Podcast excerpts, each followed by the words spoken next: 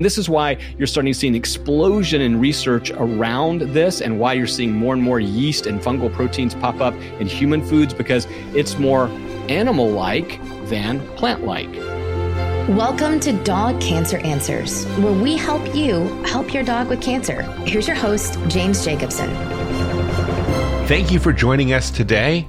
Today's show is a fascinating deep dive with Dr. Ernie Ward into the future of pet food. Now, the recommended dog cancer diet is typically high in protein and fiber and low in carbs, right? Well, Dr. Ward agrees, but he's got a twist. He says that we should use plant based proteins, not meat. He points out that protein is made up of amino acids, and amino acids can come from sources other than animals. I found this a fascinating conversation because I've never once considered that a high protein diet could exclude animal meat. We range over a lot of topics in this interview, but we're leaving them all in for you because, in the end, it's important to listen to Dr. Ward's point of view. Dr. Ernie Ward, thanks for being with us today. Ah, thanks for having me. It is awesome to have a veterinarian who has sort of a different take on the role of diet and nutrition in general in terms of taking care of animals and specifically dogs. Yeah, you know, and again, I, am always hesitant when people say describe things as different because it is science, it is medicine. Right. I think I'm just following the evidence here. But you're right. I mean, obviously, you know, I'm taking more of a plant based approach. You know, we're really trying to closely examine the role that animal proteins have on health of dogs and cats and humans. And so we're now trying to apply some of those findings to, of course, pet food. So it's, while I agree it is different, we're just following the evidence. And this is one of the paths that the evidence is leading us toward and definitely I want to get into plant based food and stuff. But first, you were the author of three books. You were a Rachael Ray contributor on her show for many years. You're popular in the media. But I think what is fascinating is the academic studies that you have done on nutrition. Because let's talk about that. And then let's contrast that with how most veterinarians learn about nutrition.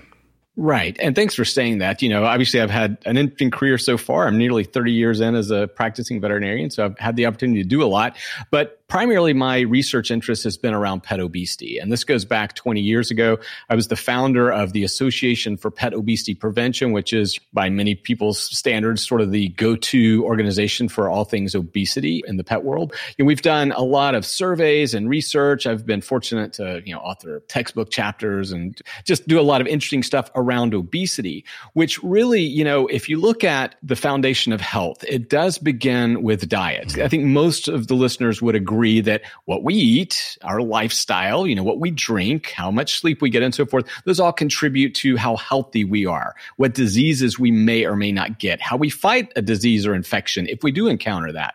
And so what I've always tried to do is link that with, okay, what are the consequences of obesity? Because again, you know, you got to think 20 years ago when I was first talking about this in the veterinary realm, it was a joke. I mean, this was, you know, Garfield's a fat and happy cat.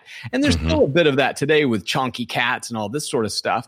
But, you know, I've always looked at it from, okay, what actual metabolic, physiological systems are being adversely affected by the excess adipose tissue, the excess fatty tissues? And of course, you know, 20 years ago, and even in 2010, when I wrote my first real book for regular dog and cat owners uh, called Chow Hounds, even in 2010, we still didn't quite have all the dots connected with the inflammatory cascade and fat tissue. Now, of course, in 2020, this is like old hat. We've clearly understood understand the mechanisms involved. And so I think that when I'm looking at health and preserving quality of life, it really comes back to, okay, let's try to maintain a lean muscle mass because we know that excess fat tissue is just so harmful. And it's harmful because that fat tissue, while we think of it in terms of aesthetics, like we think of it as just this lump, it makes it more difficult to put on our jeans or a bikini or whatever, mm-hmm. but that's biologically active tissue.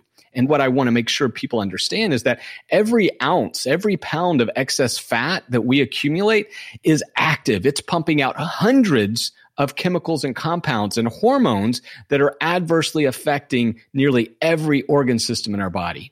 And there's obviously a strong linkage between diet and cancer, which obviously is what most of our listeners are concerned with.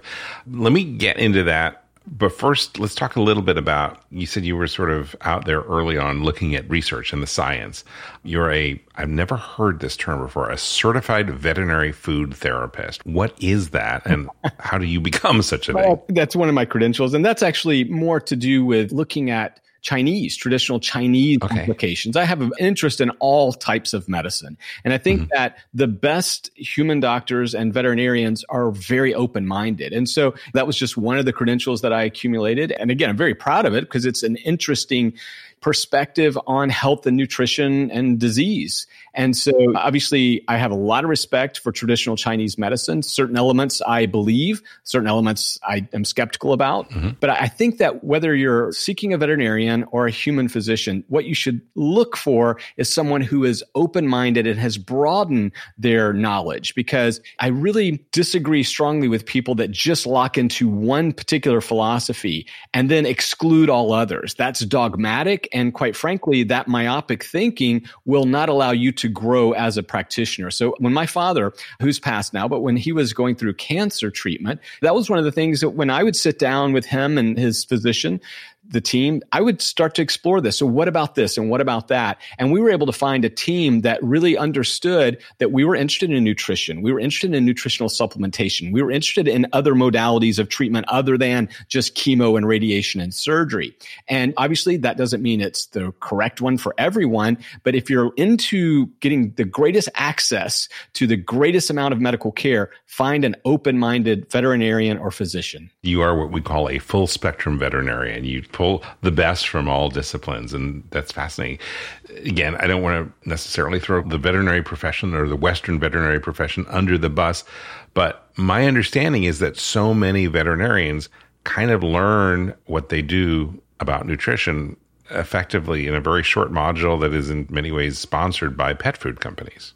Yeah, I don't disagree with that. I think that there's less corporate sponsorship today than there was perhaps 30 years ago when I was a mm-hmm. student. Mm-hmm. But having said that, when people always say, well, they don't teach them very much nutrition in school, let me just tell you the simple fact. Most of the graduates that just graduated from veterinary schools across this country today, this year, will have performed less than 10 spays or neuters. So are we going to also apply that precept to say, well, gosh, these kids have no business doing spays and neuters. Well, of course not, because we know that our knowledge experience does not end at graduation. So again, just like you've only done a handful of spays and neuters, you're now, it's incumbent upon that practitioner to go out and get that additional experience, to study the latest advances. We could name almost anything. I mean, you delve a lot into cancer. Can I tell you how much chemotherapy these new graduates have gotten? None. You know, maybe they watched a couple of procedures, but again, I think that we have to understand that not every veterinarian or every physician will have the same interest. And so you really want to find that perfect fit that's aligned with what your needs and interests are. So if you're listening today and you're really interested in preventive medicine, then probably somebody who's knowledgeable in nutrition is who you should be seeking. You know, if you're interested in someone who really just wants to do it at a lower cost, you know, and you don't, don't really want to figure out all this other stuff, you're not worried about exercise and diet and cancer prevention, then of course, you know, another type of veterinarian might be a perfect fit. What is the ideal diet for a, healthy dog, and how does that contrast, say, for a dog that has been diagnosed with cancer? Really there's a couple of things we have to break apart and that has to do with the nomenclature the language the semantics because there is no ideal. I mean you know that. That was probably a bit of a loaded question there because just a little bit. Right. Because we're all individuals and this is where really working closely with a veterinary professional can help accelerate the process because what you're going to do is perhaps try different formulations. I mentioned i'm into the plant-based thing right? That doesn't mean that's going to be the perfect fit for every one of my patients. But having said that we're now going to sort of of look at different formulation profiles. How much fats? How much carbs? What about certain vitamins and other essential nutrients? Like we know that that balance, we know the general parameters, right? So we've got the 100 yards on the football field marked off.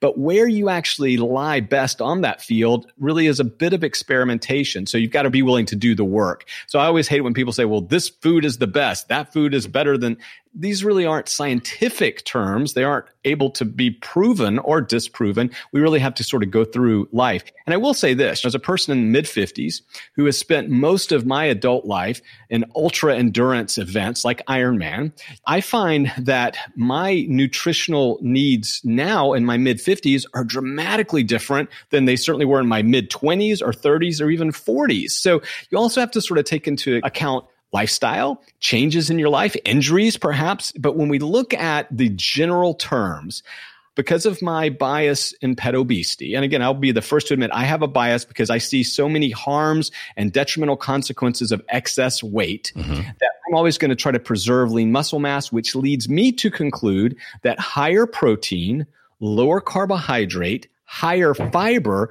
diet formulations are probably better for most dogs and cats. Okay. And again, I'm sort of hesitating on that, but that's sort of where I'm going. High protein, low carb, high fiber, that type of mixture I'm going to always lean into first. Obviously, I have patients that are all over the spectrum, but that's it. Now you go over to cancer. And you know, I get this question a lot. Well, my dog or cat has been diagnosed with cancer. What should I feed it? Well, the first thing we have to figure out is what kind of cancer do they have? Because obviously different types of tumors and neoplasias behave very differently to nutrition. And some, of course, are completely agnostic, ignorant to nutrition, meaning that certain types of sarcomas, for example, may have very little impact with what you feed, right? I mean, you can maybe help boost their immune system in other realms, but it's not going to maybe fight that cancer. Whereas other types of cancer, maybe certain formulations make sense. But don't all cancers feed on sugars? Not exactly. I think that's an oversimplification. And certainly, you know, I am not an oncologist, nor do I right. really have a lot of interest in that. But having yeah. said that, there are certain types of tumors that are certainly more, you know, the classic lymphosarcoma, lymphoma, mm-hmm. those are, are the ones that we tend to think of in terms of being highly responsive to reductions in simple carbohydrates. Having said that, you really want to dial it down. We want to be a little more specific and precise because I see a lot of people chasing sort of nutritional solutions for tumors that we have little, if any, evidence that it's supportive. Okay. So you're obviously a clinician and you have a full caseload and you must see a lot of cancer. Yeah, like anybody. How do you approach it when you have a client? Obviously, you figure out what kind of cancer they have, but how do you approach it nutritionally? How do you treat it? Yeah, well, for me, I'm going to probably steer them towards reducing animal meats because most animal meats, of course, have pro inflammatory components. And so I'm really trying to reduce omega 6s, so like corns and other things like that, that are going to be pro inflammatory. So I'm really focusing on how can I get more omega 3s in there? I mean, that's like the first touchstone. So I'm trying to reduce animal meats, try to substitute with plant proteins and yeast proteins whenever possible. Again, I'm doing that for other reasons, but we've found that certainly in humans, the research is pretty conclusive that plant-based diets for most cancers seem to provide some benefit, at least in attenuating metastasis, you know, or rapid, you know, spread or growth. I'm really interested in those alternative plant and yeast proteins. So let's get into those when we come back from a quick break more right after this. Today's episode of Dog Cancer Answers is brought to you by the best selling animal health book, The Dog Cancer Survival Guide Full Spectrum Treatments to Optimize Your Dog's Life Quality and Longevity by Dr. Demian Dressler and Dr. Susan Ettinger, an oncologist in New York.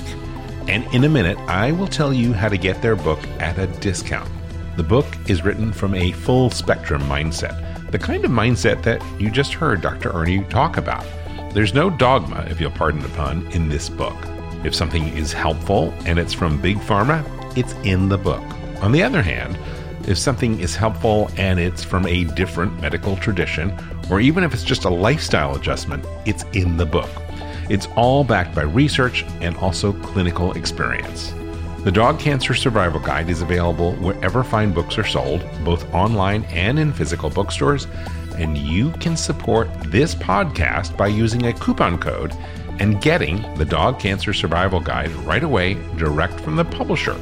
It is available either in paperback, and there is free shipping to all U.S. addresses, or as an ebook edition that is under $10. The website to get either the paperback or the ebook is www.dogcancerbook.com, and you will save 10% if you use the promo code podcast when you check out. You'll save 10%. The website again, dogcancerbook.com. Use the promo code podcast for 10% off. That is www.dogcancerbook.com. We're speaking with Dr. Ernie Ward. So let's elaborate on those alternative proteins because this is fundamental to the pet food company that you helped to co-found. Yeah, right, right. Yeah, so let's talk about that. Yeah, and I think the first thing we do is we have to break apart again the language. And in my new book, uh, The Clean Pet Food Revolution, I spend a lot of time sort of explaining why a lot of the terms that we use commonly are archaic, outdated, and really irrelevant based on current science. And so even using a term like protein source, you know, I already kind of go, oh, okay, we want to get down to amino acids because I want people to realize that ingredients like meat, like pea protein, like chicken, whatever, all that ingredient is, I always call them nutrient vessels. See, within that piece of meat, nutrient vessels, yeah, I like that. It's just composed of fats and proteins, primarily an example of an animal meat, right? Plant proteins mm-hmm. are going to have fibers as well. So when the body takes in that pea protein, that animal meat protein, it immediately breaks it down into its constituents, right? So all the amino acids, fats, and minerals, blah, blah, blah, right? And so that's how we have to start to view nutrition. So that's the first step back. So when people say like proteins, alternative proteins, instantly my mind goes, okay, we got to rewind, go back to ingredient level, whereas I'm already at amino acids. And that's really my goal is to make veterinarians think in terms of nutrients, not ingredients. Because as I say in the clean pet food revolution, you know, hey, we've got ingredient bias, right? Because we think that meat is the king of all ingredients for proteins. And that's just not true because proteins begin with plants. That's where animals get them in the first place. But now I'm dealing with this cancer patient. So if I can, you know, steer them towards plant-based alternatives, I will. Certain pet owners just want nothing to do with it. And then my next thing is to talk about other types of proteins like yeast proteins. You know, when we founded Wild Earth back in 2017 was because that's the pet food company. There's some very unique properties to yeast proteins that we just can't find in any other protein source. And I'll just cut right to the chase. And I really encourage you to read the book because you know, I do kind of go into the deep science on it. But beta glucans, now, beta glucans are immunomodulatory ingredients, nutrients that actually boost the immune system. Now, these are the same beta glucans that you hear about in mushroom extracts, which you know, if I have a cancer patient, like that's the one thing I put them all on, period. Mm-hmm. Regardless of the cancer, you're going to go on a mushroom extract, right? Because we know the benefits of that as far as helping you fight that cancer.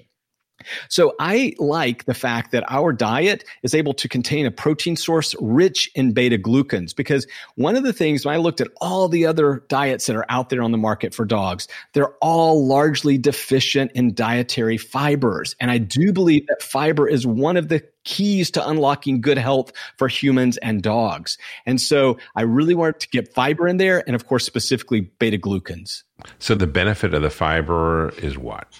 Well, it depends on which fiber we're talking about. Now, if we're talking about insoluble fructo oligosaccharide, like those things are going to actually help bind and trap toxins and waste products and help you excrete them more efficiently. Okay. So there's like a mechanism that those types of traditional fibers, like many of your listeners are, are accustomed to. But when we get to beta glucans, again, this other type of dietary fiber, they actually have specific receptors along the gut lining. And when they attach, when the beta glucan molecule comes in and attaches to the lining of the intestine, that turns on a cascade to boost the immune system. In fact, we see things like increases in neutrophils from dogs, cats, and lab animals and humans that are fed beta glucan. So again, neutrophils are those white blood cells that go around fighting infection, always on alert for any intruder. And so that's what we're trying to do. So again, getting back to fibers, I think I want people to expand beyond Metamucil, right, or whatever, mm-hmm. you know, and say, wait, there's a keep lot, you regular, right? Yeah. There's a lot more to fiber story than just, as you mentioned, keeping you regular.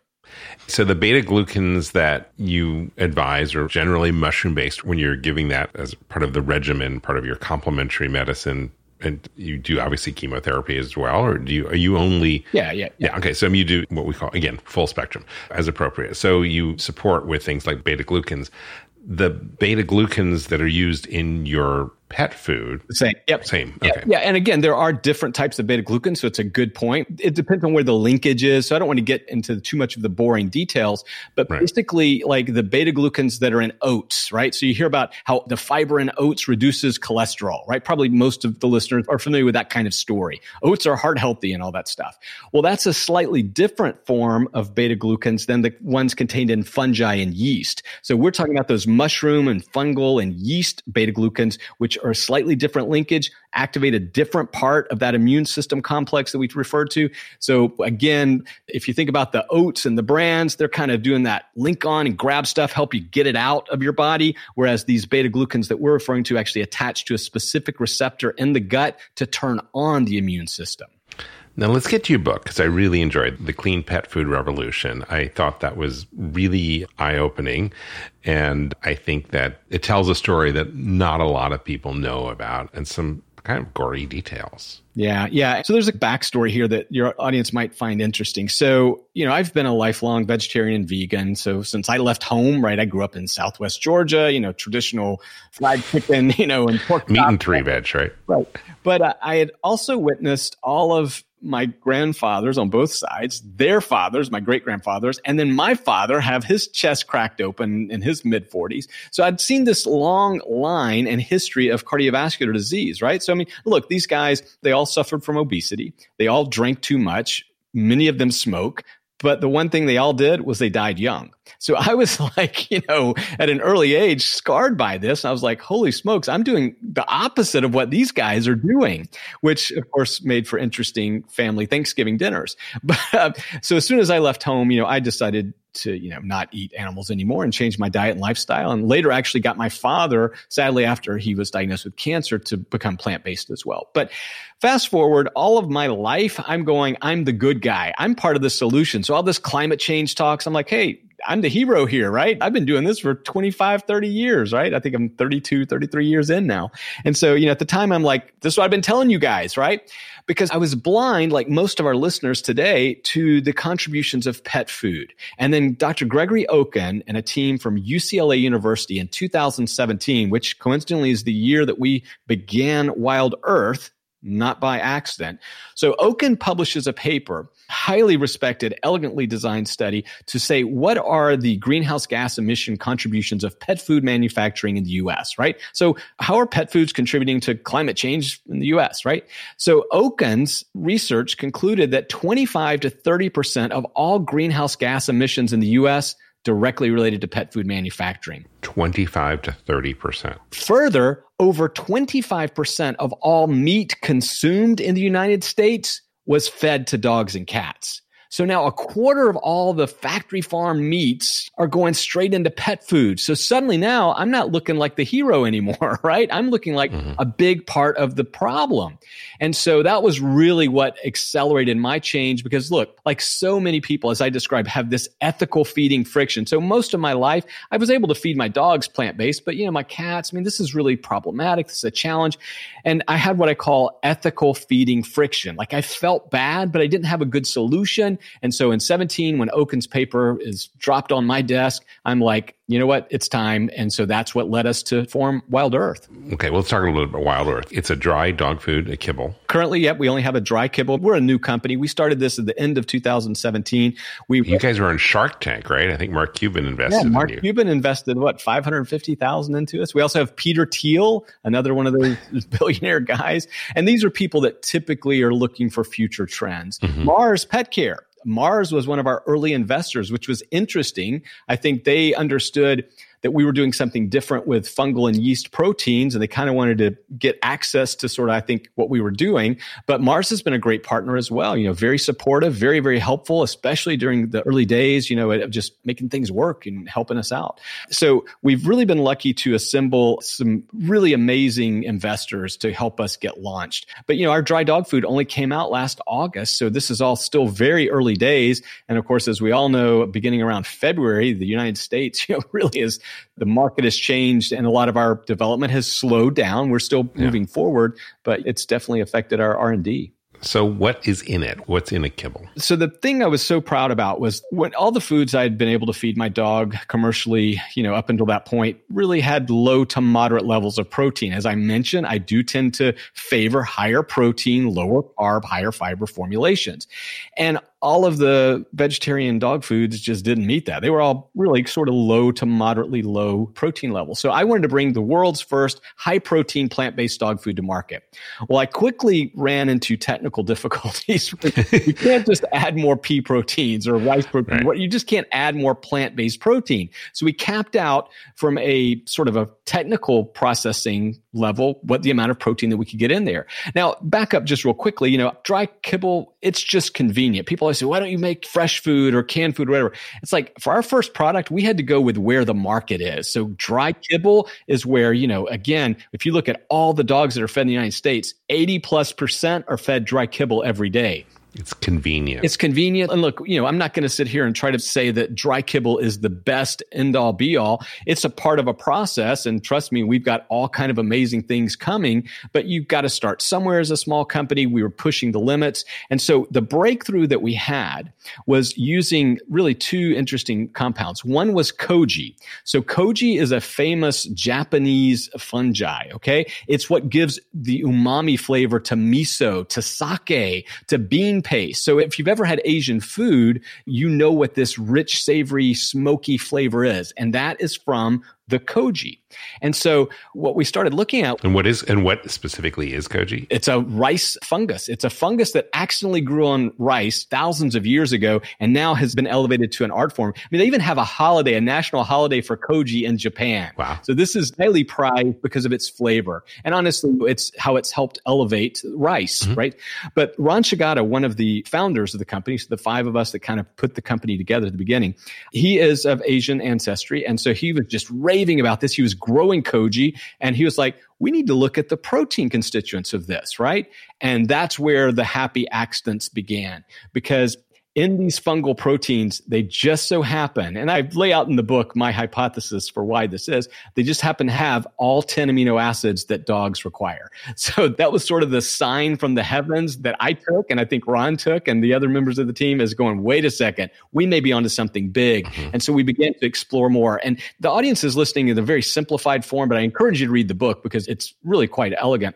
But see, when you look at proteins and what things are made of, if you look at that sort of evolutionary tree, tree of life, if you will. You have plants over on one limb, but then as you go up above that, you run into fungi.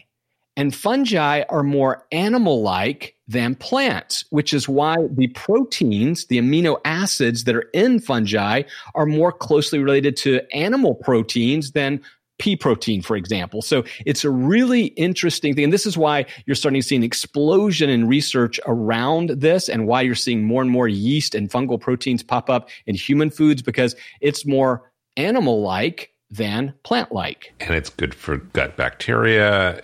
Obviously, dogs like umami, and uh, we all like umami, but it's the protein that really is the attractive yeah. element. Okay, so that's one of the protein pieces. Yeah, that's what got us to that higher protein. So, see, our diet's over 31% protein, which, you know, that puts us up there with some of these raw diets. So, koji, what are the other contributors to the protein in your food? Great question. So there's two different types of fungal proteins or yeast proteins. So we use koji and really koji is more to get that super rich savory flavor. So that's our secret sauce, if you will. Mm-hmm. But again, it does contribute to the protein. And then we use yeast proteins. Again, Saccharomyces is the primary one that we use for that, mm-hmm. which is like nutritional yeast. So people. It's used in beer production. yeah. So it's a slightly yeah. different species, but yes, exactly. That's the type of thing. And then of course we use like pea proteins, rice proteins. We have like an entire palette of other proteins. Oats are in there, you know, so I'm a fan of grains. So we wanted to make sure that we had those constituents in there as well. So once we unlocked the yeast protein component,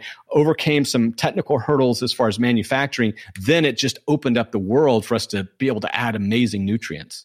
One of the things you talked about in the book that I thought was really interesting is the role of insects as a protein source. Yeah, it's a big thing. Chippin and others, Purina launched a food last year with using crickets. Now they're seeing some mealworms out there. In the book, I co-authored this with an animal ethicist friend of mine, Alice Oven from the UK, dear, dear friend of mine. I've worked with her for many years. And our CEO, Ryan Diane Bethencourt. I am sort of not a fan of insect proteins, and Alice is definitely a fan of insect proteins.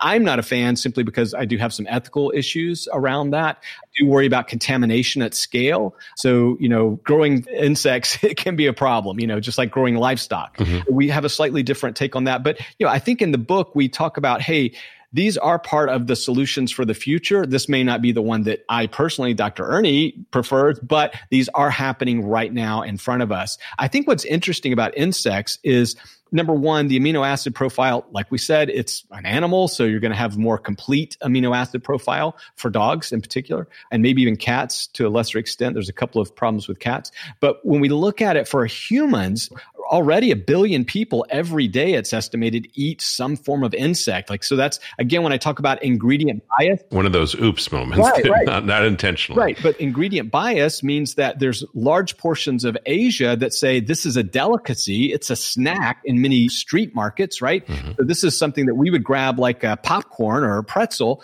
So when we have these biases against certain ingredients, this is what then clouds our judgment around it. But hey, at the end of the day, crickets, mealworms, you know, these are actually meaningful food sources. So, for listeners who are working with a veterinarian who might not be as knowledgeable as you, what advice would you give? Because sometimes you start talking to a vet about this type of stuff and they go, mm, no, no, no, no. Exactly. It's not they may, they do. And I'm a veterinarian, so I can say that, you know. So okay. the first thing we get back to being open minded, following the science. I've written a couple of books now around this topic with this latest one. It's very clear. I mean, you know, there are 26 pages of research citations in the clean pet food revolution. Again, just like with chow hounds, my editor is like, Ernie, can you write a paragraph without a citation? It's like, you don't understand. Veterinarians want the evidence. Right. So what happens is because, as you mentioned, this limited access to education, they haven't kept up. So suddenly now it's like, you know, when people are confronted with something that they're unfamiliar with, you know exactly what we do. We deny it right? So when people say that, you know, hey, in Hawaii, that you're sitting on a seismic fault, you know, and there's the world's largest volcano right off your backyard. A lot of people, if they're not familiar with that, they say, there's no way. Look at it's beautiful, sunshiny. The ground's not rocking under my feet. So mm-hmm. we have to make sure that we're open minded enough to say, wow, I really need to investigate more. Where are the fault lines? What does Maui? Maui is split in half. It's got two volcanic peaks, right? So, you know, my point is that when people are confronted with these things, they just shut it down. So you're right. They go, no, no, no, no, no, no, no, no. That's just nuts. And then if they will take the time to actually do the research, you start to say, wow, A, I didn't know there'd been this much research done on this. And B, it looks like it's pretty conclusive that worst, it's the same as meat. At best, it's much better than meat. So, you know, it's like there's nothing deficient about it. Anytime you're going up against a big, big establishment, right? Whether it's fossil fuels, whether it's electric cars, you know, there is a machine that really is smart. And Beyond Meat is confronting this. Impossible Burger, they're all confronting this right now with the animal agricultural community. There have been laws passed in states saying you can't call almond milk or soy milk milk, right?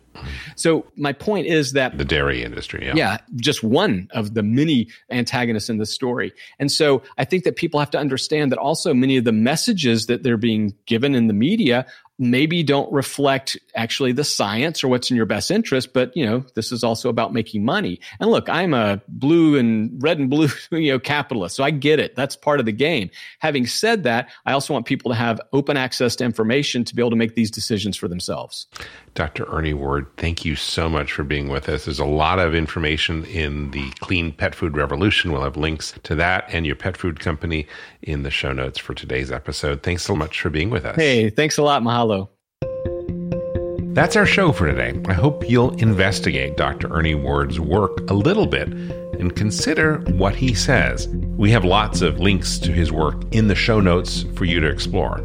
What I think I'm taking away from this conversation is that maybe we really are going to change the way we eat in the future, maybe sooner than we think. If a fungus like koji has all the amino acids that meat does, and it's closer to animal than plant, why not consider it as an important food source, especially since the Japanese have been cultivating it for centuries, and we know it's perfectly safe and healthy for humans as well as animals. Dr. Ward's reminder that we need to keep an open mind and follow the science is, of course, what we expect to hear from a full spectrum veterinarian. No dogma is the only rule that folks like Dr. Ward and Dr. Dressler really adhere to. I hope you found this conversation as interesting as I did. It's food for thought, so to speak. So look for links in the show notes, which are in your podcast app or on our website at dogcanceranswers.com. And here's a quick reminder for you if you're enjoying this show, the best way that you can help support this free podcast for other dog lovers who are facing dog cancer is for you to subscribe in the app of your choice and tell a friend or even your own veterinarian about the show. The more ratings and reviews and listens and subscriptions that we get, the higher we're ranked and the more likely other people are to find us just when they really need us. And hey, if your personal veterinarian is like our other veterinary guests, maybe they should be on our show. Next time you see them, maybe plant the idea that they could be a guest on our program. All they have to do is contact our producers via our website, dogcanceranswers.com. Those touchstones remind me to remind you that our veterinarians are on call at our listener line. If you have a question for a dog cancer vet, please call our listener line and record your question. We will pose it to one of our veterinary experts, and as an experiment for a limited time, we'll email you the vet's answer to the question as soon as we get it. After that, your question and the answer will appear on a future episode of Dog Cancer Answers. The telephone number for the listener line is 808 868 3200 or visit our website at dogcanceranswers.com. In a moment, I will tell you about our next deep dive episode. But first, We'd like to take a moment to thank our sponsor, the Dog Cancer Survival Guide book by Dr. Demian Dressler and Sue Ettinger. The book is available wherever fine books are sold, both online and in physical bookstores. And remember, if you would like to help support this podcast, get the book today direct from the publisher, Maui Media. The website is dogcancerbook.com and use the promo code PODCAST for 10% off. That is www.dogcancerbook.com. On the next episode of Dog Cancer Answers, we're talking to Dr. Katie Berlin about an incredibly important topic how to relate to your veterinarian. We had a warm, open conversation that I think you'll really enjoy, and you shouldn't miss it. And the best way to make sure that you get it as soon as the episode is released is to subscribe to Dog Cancer Answers in Apple Podcasts or on your favorite podcast app. We are also on Spotify and on YouTube. I'd like to thank Dr. Ernie Ward for being our guest today. If you'd like to reach out to him, here is his website, drernieward.com. Until next time, I'm James Jacobson. From all of us here at Dog Cancer Answers and Dog Podcast Network, I wish you and your dog a warm aloha. Thank you for listening to Dog Cancer Answers. If you'd like to connect, please visit our website at dogcanceranswers.com or call our listener line at 808 868 3200. And here's a friendly reminder that you probably already know this podcast is provided for informational and educational purposes only. It's not meant to take the place of the advice you receive from your dog's veterinarian. Only veterinarians who examine your dog can give you veterinary advice or diagnose your dog's medical condition. Your reliance on the information you hear on this podcast is solely at your own risk. If your dog has a specific health problem, contact your veterinarian. Also, please keep in mind that veterinary information can change rapidly. Therefore, some information may be out of date. Dog Cancer Answers is a presentation of Maui Media in association with Dog Podcast Network. Is artificial intelligence going to change veterinary medicine? Well, it already has. Right now, on Dog Cancer Answers, we're speaking with Dr. Kelly Diehl of Morris Animal Foundation about how AI is impacting veterinary research and the practice of medicine itself. That's on Dog Cancer Answers. Get it wherever you get your podcasts or at dogcancer.com slash podcast.